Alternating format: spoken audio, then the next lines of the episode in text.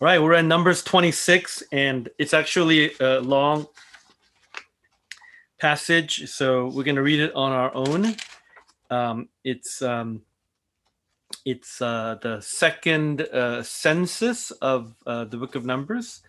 Uh, the um people are counted again, or the, at least uh, males over 20 years old are counted again. So please read the passage, and uh, if you can recall, um, try to think about like w- maybe what are the differences um, from this census and the one that was taken in the early chapters of Numbers. Okay, if um, you want to keep reading and thinking, but you saw or thought of some differences, either put it in the text or I'm in the chat or uh, share them out loud. Okay, thanks, Matt. Um, or, or Lucy started. Uh, Levites were counted in number. Yeah, um, I think the Levites were counted as well, but in a separate part uh, in, in the earlier chapters. But yeah, um, they, they are separated here. And then um, the observation that uh, only um,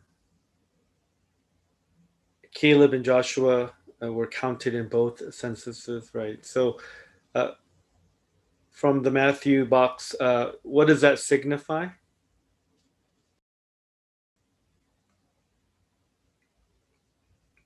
Think it's just easier to talk.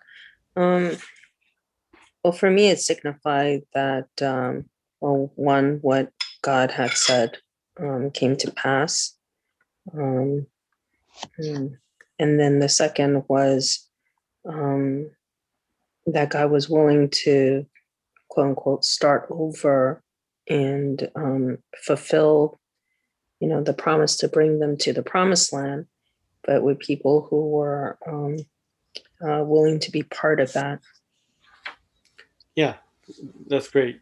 Indeed, the the the uh, pronouncement of God that not one of those who rebelled, right, um, part of the first census and rebelled, refused to go in would ever make it, right? So they have all uh, deceased um, uh, during the forty years, and then it's like God is beginning, like starting over with a, a new group, right? That that that's the census signifies kind of uh, a, new start. So chapter twenty five ends with kind of the shameful uh, incident, uh, the Israelite fraternization with the Midianite Mo- Moabite women. So um, uh, we talked about that last time, how they uh, consorted uh, with each other, and the result was there was a plague, right? And uh, 24,000 died. And uh, scholars think that that kind of finished, wiped out or finished up the, you know, the, the, the death the, the dying of the uh, first census um,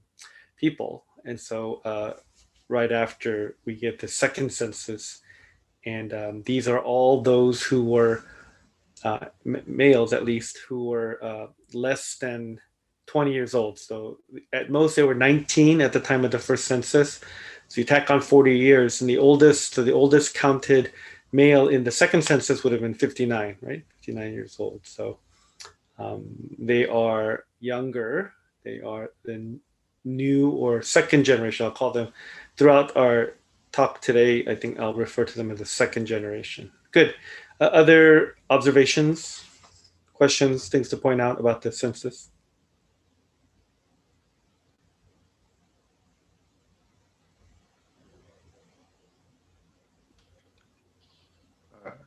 I see that the population from both census are pretty comparable, uh, but there's one kind of very big anomaly, which is the tribe of Simeon got a lot smaller.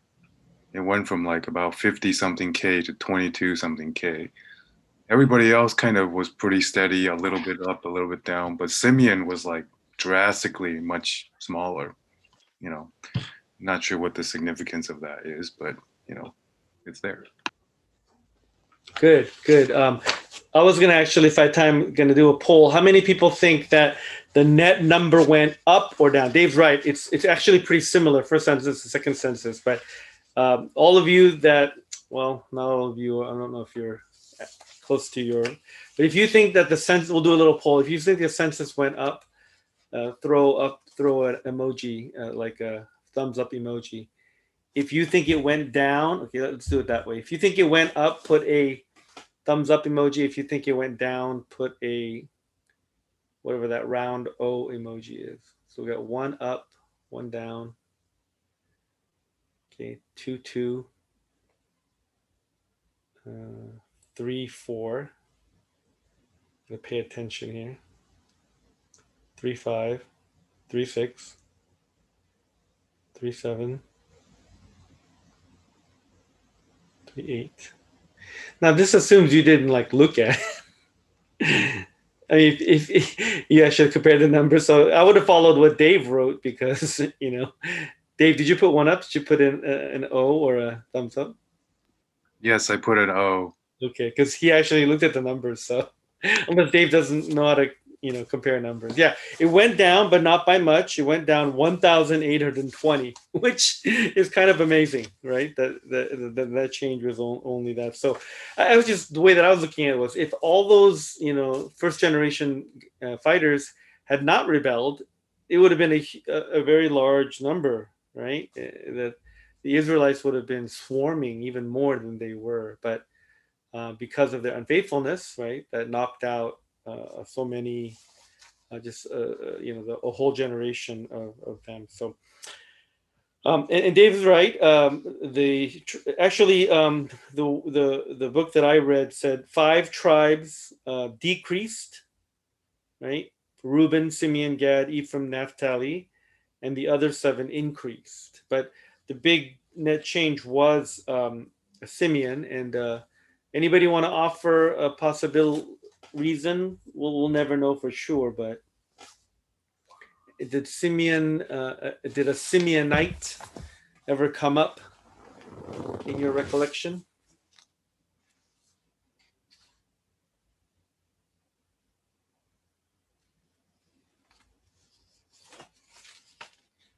So back in chapter 25, um, the guy who was stabbed along with this Midianite woman was um, was a Simeonite, right? Uh, the one that Phinehas uh, executed. So, not sure if there's a connection, but um, there it is. Good. Other uh, things. What else do people see? Some of them are not. Um, some of the I just call them editorial inclusions. Uh, some of them are not, um, let's say, related to the names of the tribal or clan leaders, right? But they they appear. Uh, so uh, one of them is, of course, uh, verse ten. Um, it it's a reference to Korah and his followers, right? When they uh, Korah and 250 men when they rebelled against Moses and Aaron and God and God judged them by um, there was a fire that uh, consumed those who were offering unauthorized incense. There was the ground opening up, and um, you know the, the families uh, being destroyed. So, you know, as you read this and think about this, I think the expectation would be that they were wiped out, but no, actually they they're included in in, in this list. Um, they're their descendants and Think later on you'll see their names come up as um, legitimate inheritors. So the sins of Korah did not impact the faithfulness of God to uh, the, the people uh, that descended from him. So that, that's one point. Um, another kind of editorial inclusion is the mention of Ur and Onan, verse 19. Um, Ur and Onan uh, uh go all the way back to uh, um, Judah, right? Uh, Jacob's uh, one of Jacob's sons, the fourth son, a, prominent.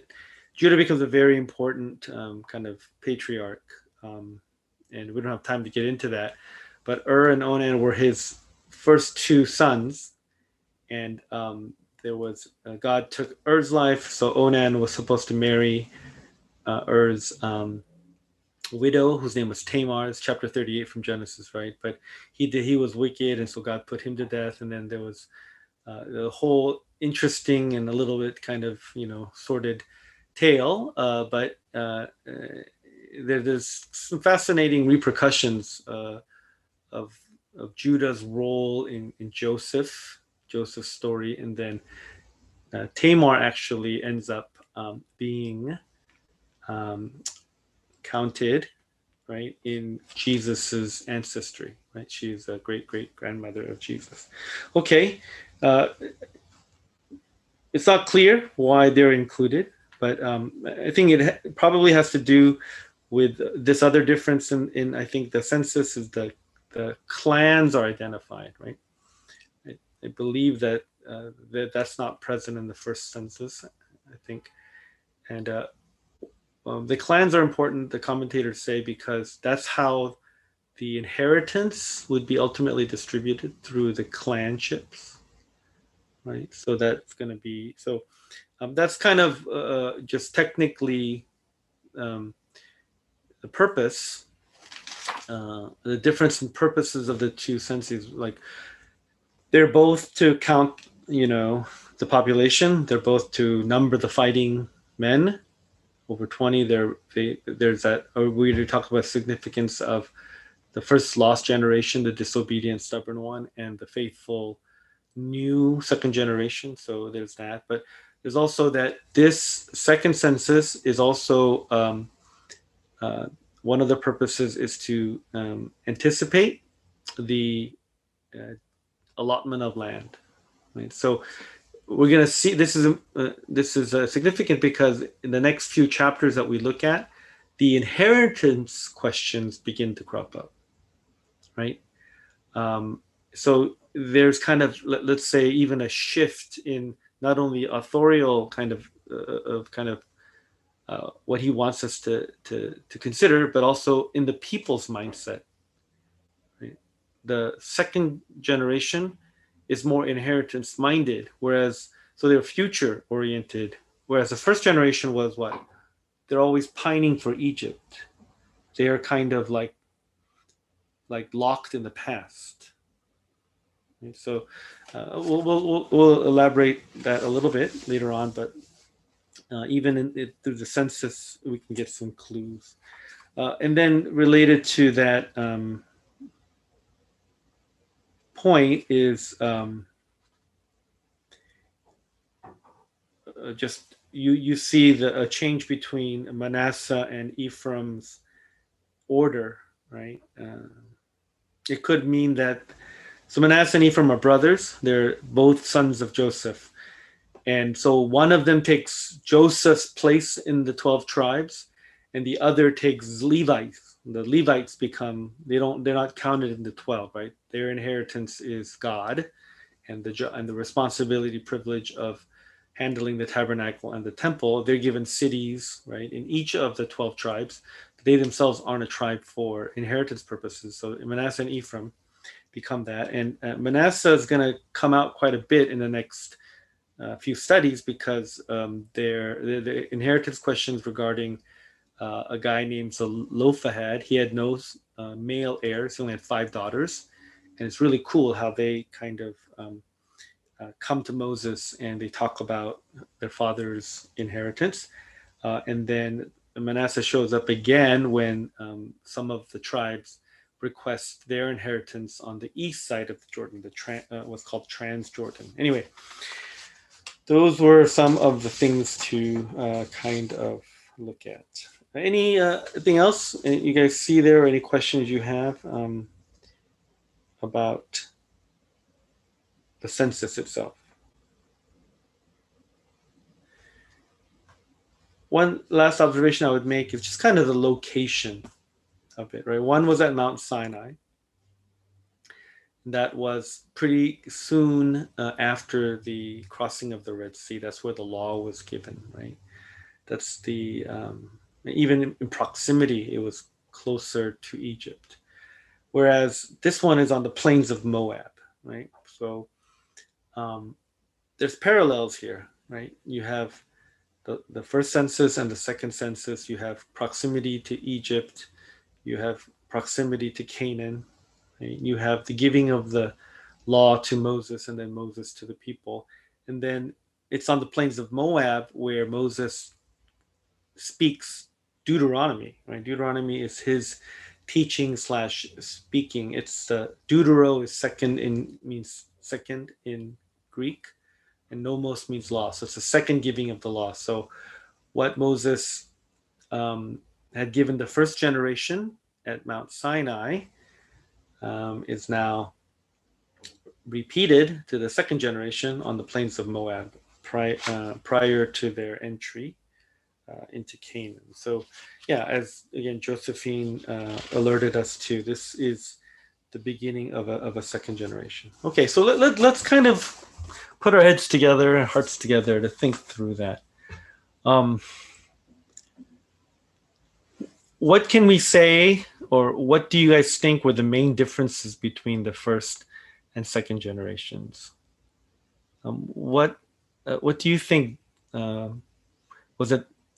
I mean, they they was it their kind of yeah what what made their responses and what made their experiences? What why were they so different? I feel like um you know um we can if you can think if you can remember all that happened to the first generation versus the second generation um how does if you how would we explain why they were so different?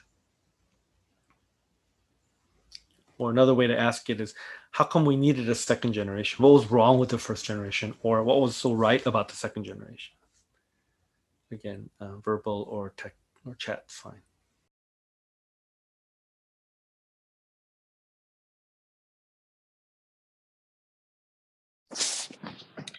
I think one of the big differences you already talked about, which is the first generation always had their eyes on Egypt, and even though they were slaves there, um, and they had experienced um, being freed from that slavery.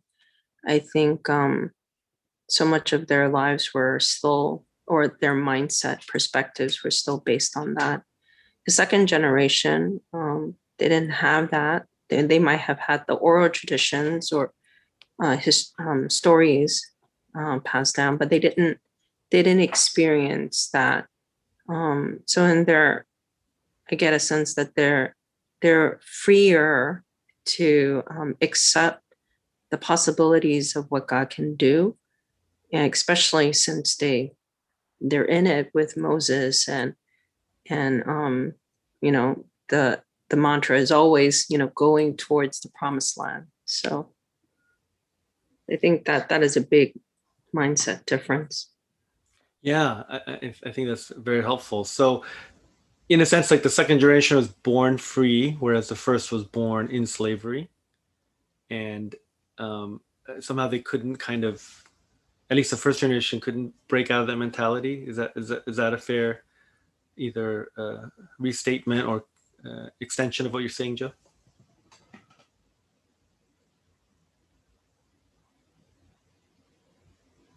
Good. Other thoughts?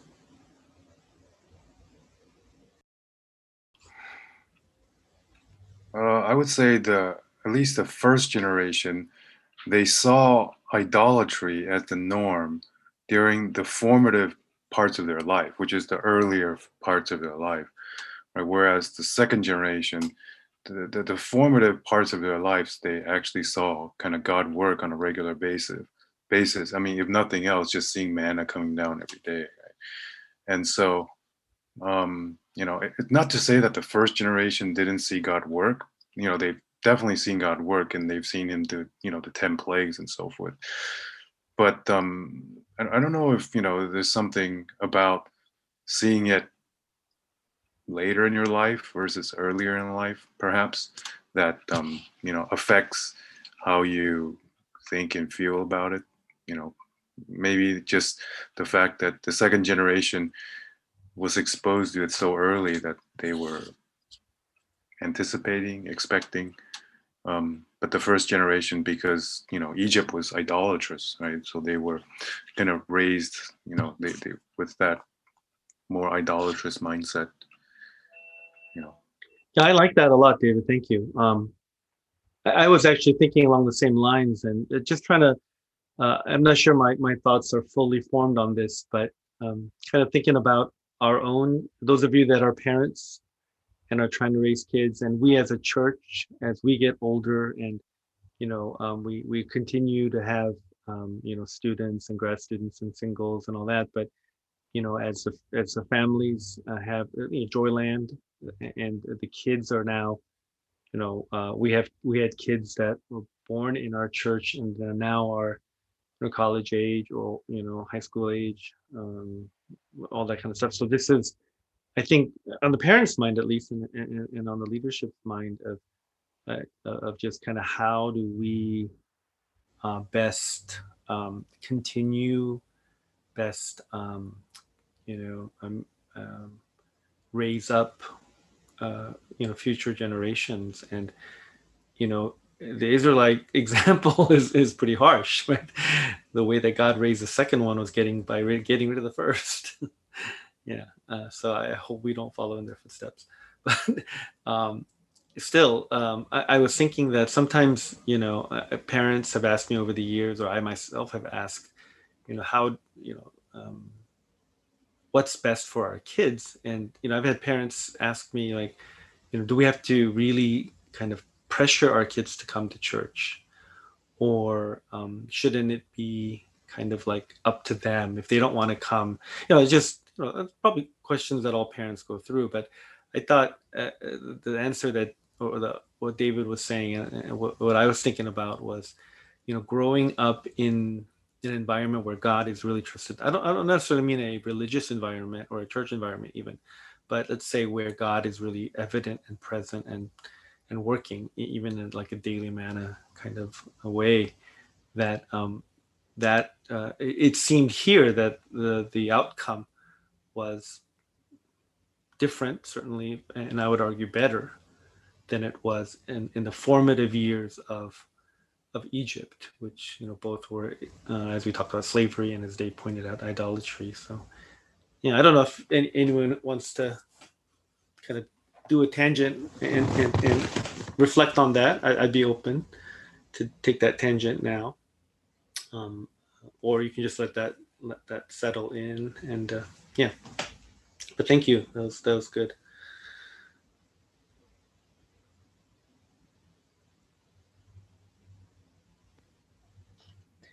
Um, I guess it, it just kind of maybe it makes me think about how it's it's hard to like it's hard to it's hard to change as an individual person.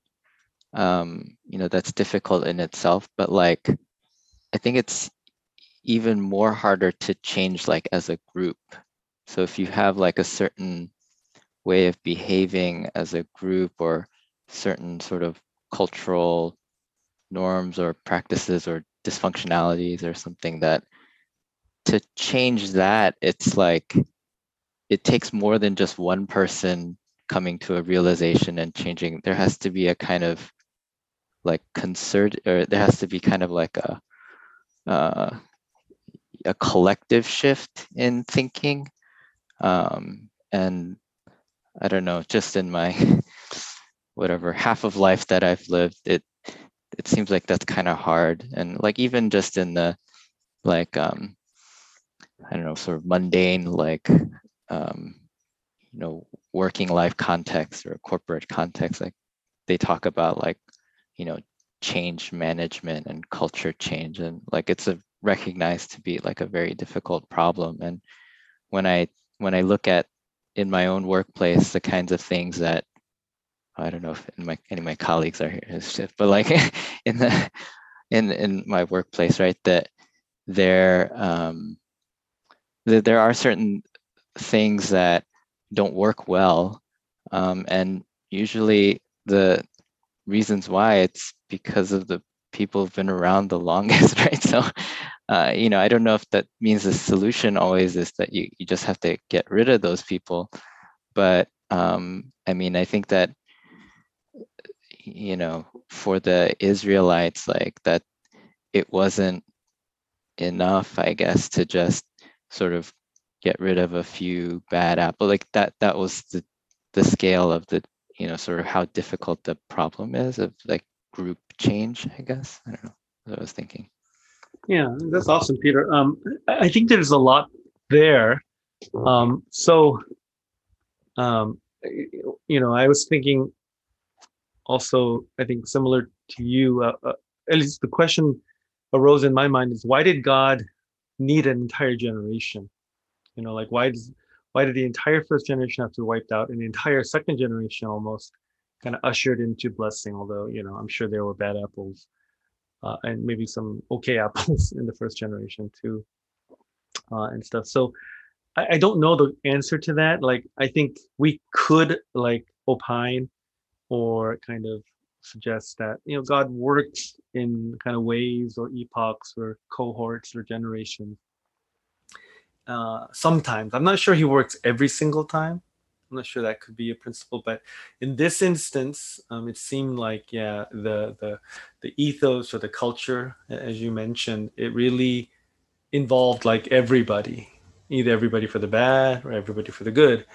And I'm not sure that that happens uh, every time, but here it seemed to be kind of lumped together like that. Um, so that was something, yeah, I was kind of also mud- muddling. Yeah. Is that the word? I was kind of, you know, thinking through. And then, you know, what you said uh, about um, it's hard to, it takes a lot of effort, like a lot of concerted effort and commitment and I guess, you know, just staying the course to kind of uh, do something that is, um, uh, you know, positive and godly and, and, and faithful. Um, yeah, I, I think I totally agree with that. That everybody needed to chip in. Everybody needed to kind of um, push themselves and and work harder than maybe they naturally would.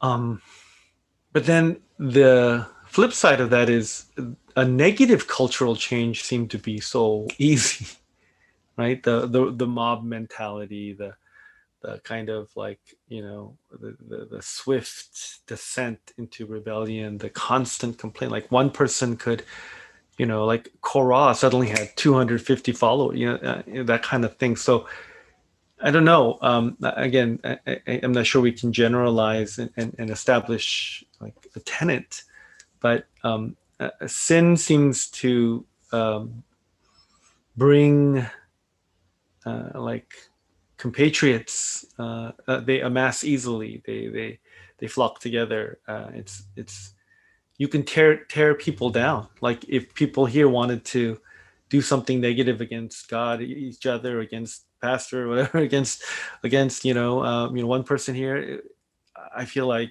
yeah sometimes that's so easy to do. You see examples of people turning against each other. But then the as peter pointed out trying to accomplish something uh, positive and fair and, and and honorable it's just it's like you know climbing a, a you know i don't know a, mount everest. Um, and I feel like we're seeing that on a national scale, right? Like the descent into finger pointing, name calling, um, uh, you know, uh, stereotypes and, and hatred. Like you, we blinked, and you know, America's at each other's throats, right? We hate each other, and and I don't know how we coexisted, you know, for so long. I'm, I'm surprised there's not more mass killings and more civil war and that kind of thing. Whereas, you know, trying to cobble together a fabric, a tapestry of tolerance and of mutual respect and of, of the right kinds of freedoms, it seems so fragile to me stuff. So anyway, those are some of my musings. Uh, others can, yeah, um, chime into that tangent or, you know, introduce a new one that you guys thought about. any other insights into like the first and second generations what made them so different.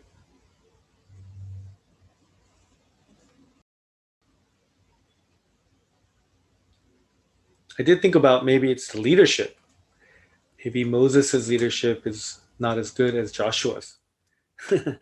But then i thought about well moses actually led the you know second generation for at least 40 years. He led, he led all of them right for 40 years. So um, if half if the first generation was bad and the second generation were good, both of them were either influenced or you know hindered by Moses.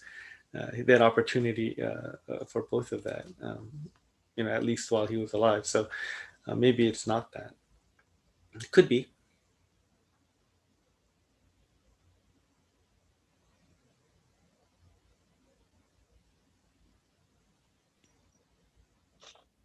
Yeah, I mean, I think, but when we did we touched on this before, right? Just but the fact that like Moses doesn't enter the promised land, um, that's like such a kind of jarring part of the story, and um, I don't know. I, I guess I was wondering whether there's a kind of you know, even just thinking about the first and second generation, just like an almost I don't know, like an allegorical kind of understanding. Like if we think of like the um, liberation from Egypt as being a kind of uh, sort of paradigmatic like salvation event that you know we're sort of in ourselves like slaves to sin.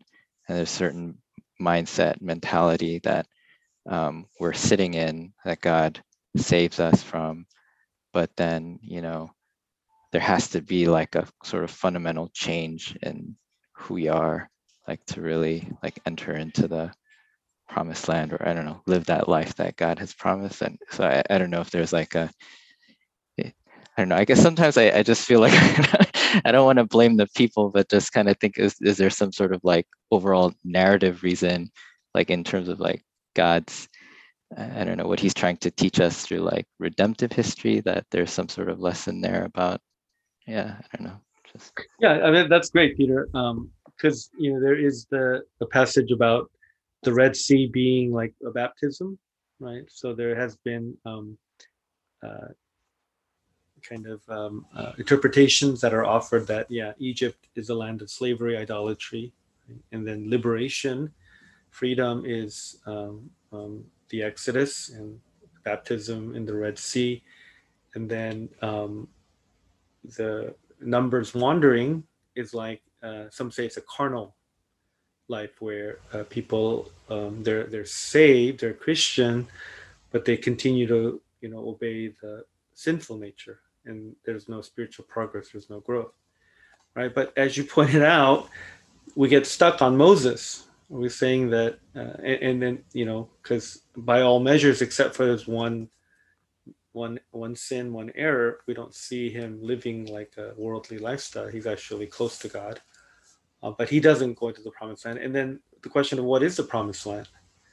Uh, some commentators will say that, uh, you know, they'll call, call the Jordan a, um, it's it's a heavenly crossing. So the promised land is heaven right? So then are you saying Moses didn't go to heaven and stuff? And then what about the people? You know, and, and so some people say no, it's the mature Christian life. It's the it's the spiritual life that God intended, right? That life of blessing, a life of provision, a life of trust, uh, and that's what what they experience. So.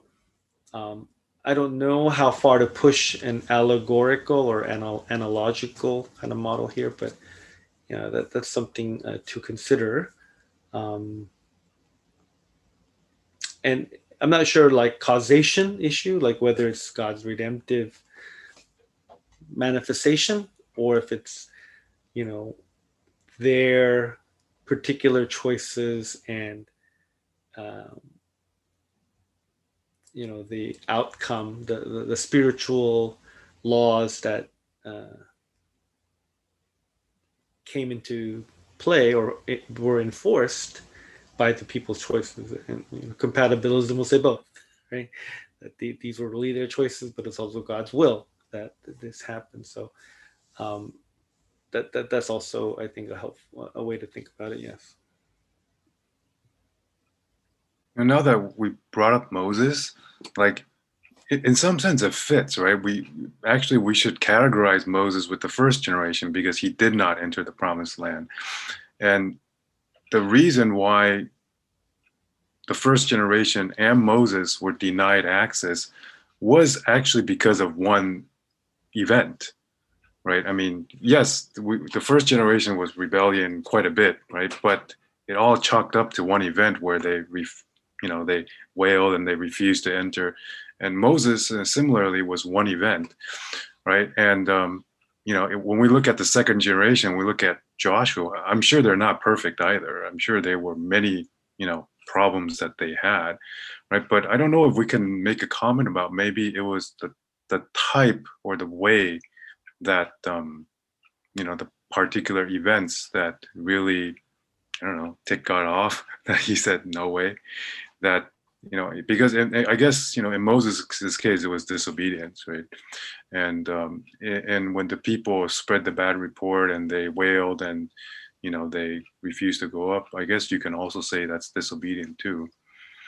Um, you know versus other things like you know idolatry rebellion or whatever like god doesn't like it but he seems to put up with it. Like he doesn't say because of that you're not going to enter the promise so I, I, don't know you know just you know from that perspective you know maybe that's something that mm, we can think about yeah um we, we probably should you know that would require a lot of kind of i think review or careful study um, I have a couple couple of just quick um, reactions. Would be that um, I'm not sure that this will be. It's tough to kind of like. I mean, there is, let's say, and, and it's a it's an age old question. Is there a degree to sins? Like, are, are some sins worse than others?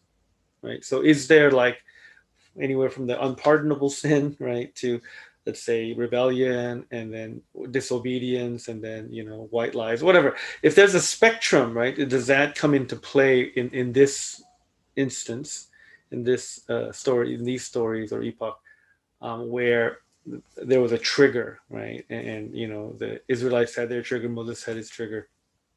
I don't know because i would argue that rebellion is worse than disobedience um, and stuff.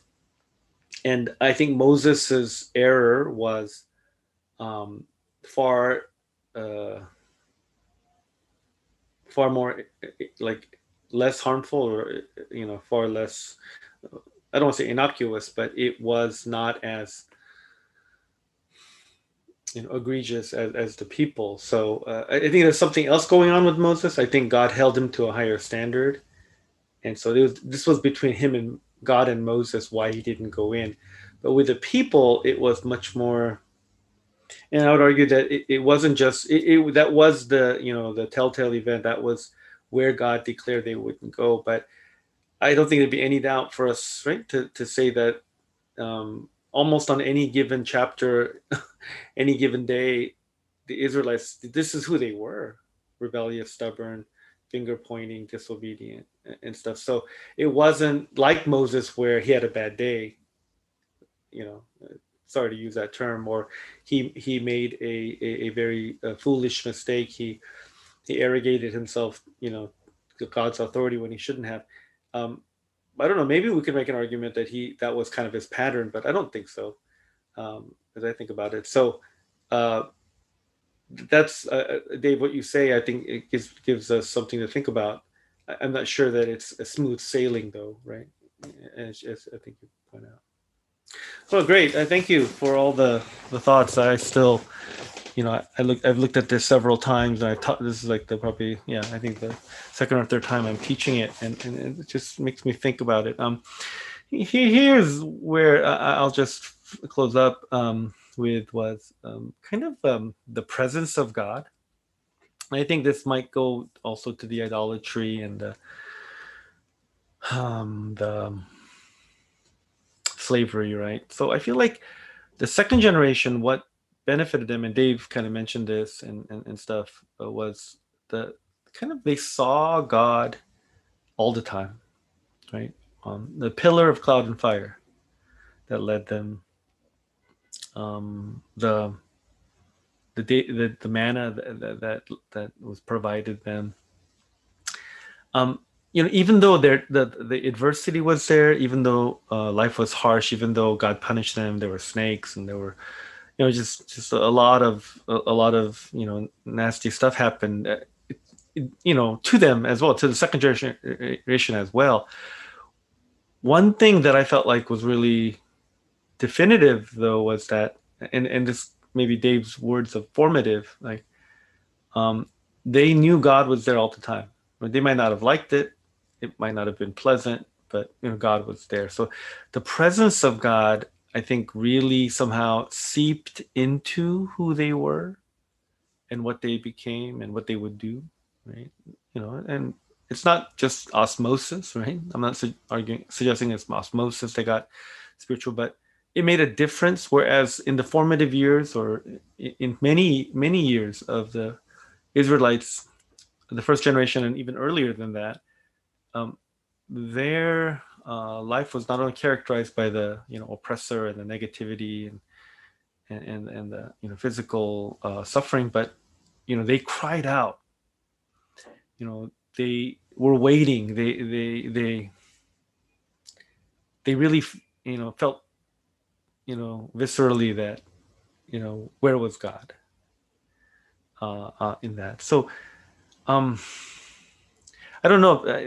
I, I don't want to make this an apologetic for the first generation. I'm just, I think I'm, what I'm saying is that the second generation was more blessed. Yeah, by the grace of God, they got to see and hear and you know experience God uh, more fully, uh, more regularly than. Yeah, I think the first generation, their experiences were more intense. I would argue that they saw God even more powerfully and more amazingly than the second generation did. Right? Those mir- those first generation miracles were like, you know, like just far out. Right? They're just amazing. Uh, but because it that didn't seep into who they were daily and it didn't transform them right they they, they were kind of yeah their their their their minds and hearts were just you know a, a battleground for the you know Egypt idolatry and sinful warfare, uh, sinful nature, and what God was uh, trying to do. Right. So, I think this connects to a little bit of what I was saying about, um, you know, about growing up in, in, you know let's say in a christian environment or something again that we know a lot of people that grew up in christian homes or christian environments or churches that you know turn out far from God and still haven't returned. So I'm not suggesting that it necessarily is the automatic formula and we should impose that on all, all immigrant churches or churches that are multi-generational. I'm not suggesting I'm saying that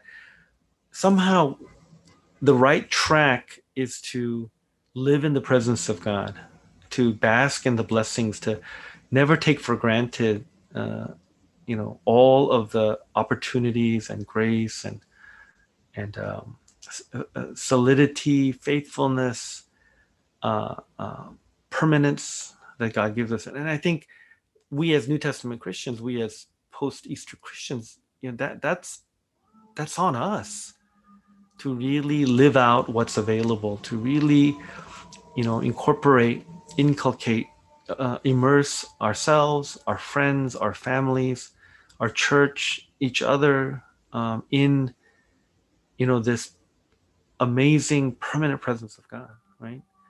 You know, we should be like, you know, the 50th generation or the 5000th generation from from the second. The, you know, what the Israelites, even when they were in Canaan, they they struggled because they're still learning God. But we have so much more, at least information, at least knowledge, at least stories, at least testimonies I don't think God is any different. Like he doesn't show up more now than he did later, or he's like more loving now.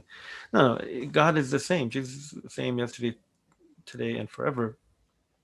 But you know, we have unparalleled, unprecedented, right? Un um, incomparable um, really more, I think, opportunity and, and blessings than so many others have had. So um, you know, it, it, it's uh, it's an age of grace. It's an age of God's, uh, you know, goodness uh, for us. So um, I'm hoping that that will inspire, strengthen, encourage, excite, uh, inspire, um, burden, pressure, all uh, you know us even more to you know to to love God, to to serve Him, to know, worship Him, right? To to to exalt Him, to magnify Him, to to glorify Him, right? Uh, because of that generational generational goodness and blessing. Alrighty, let's uh, close our time in prayer.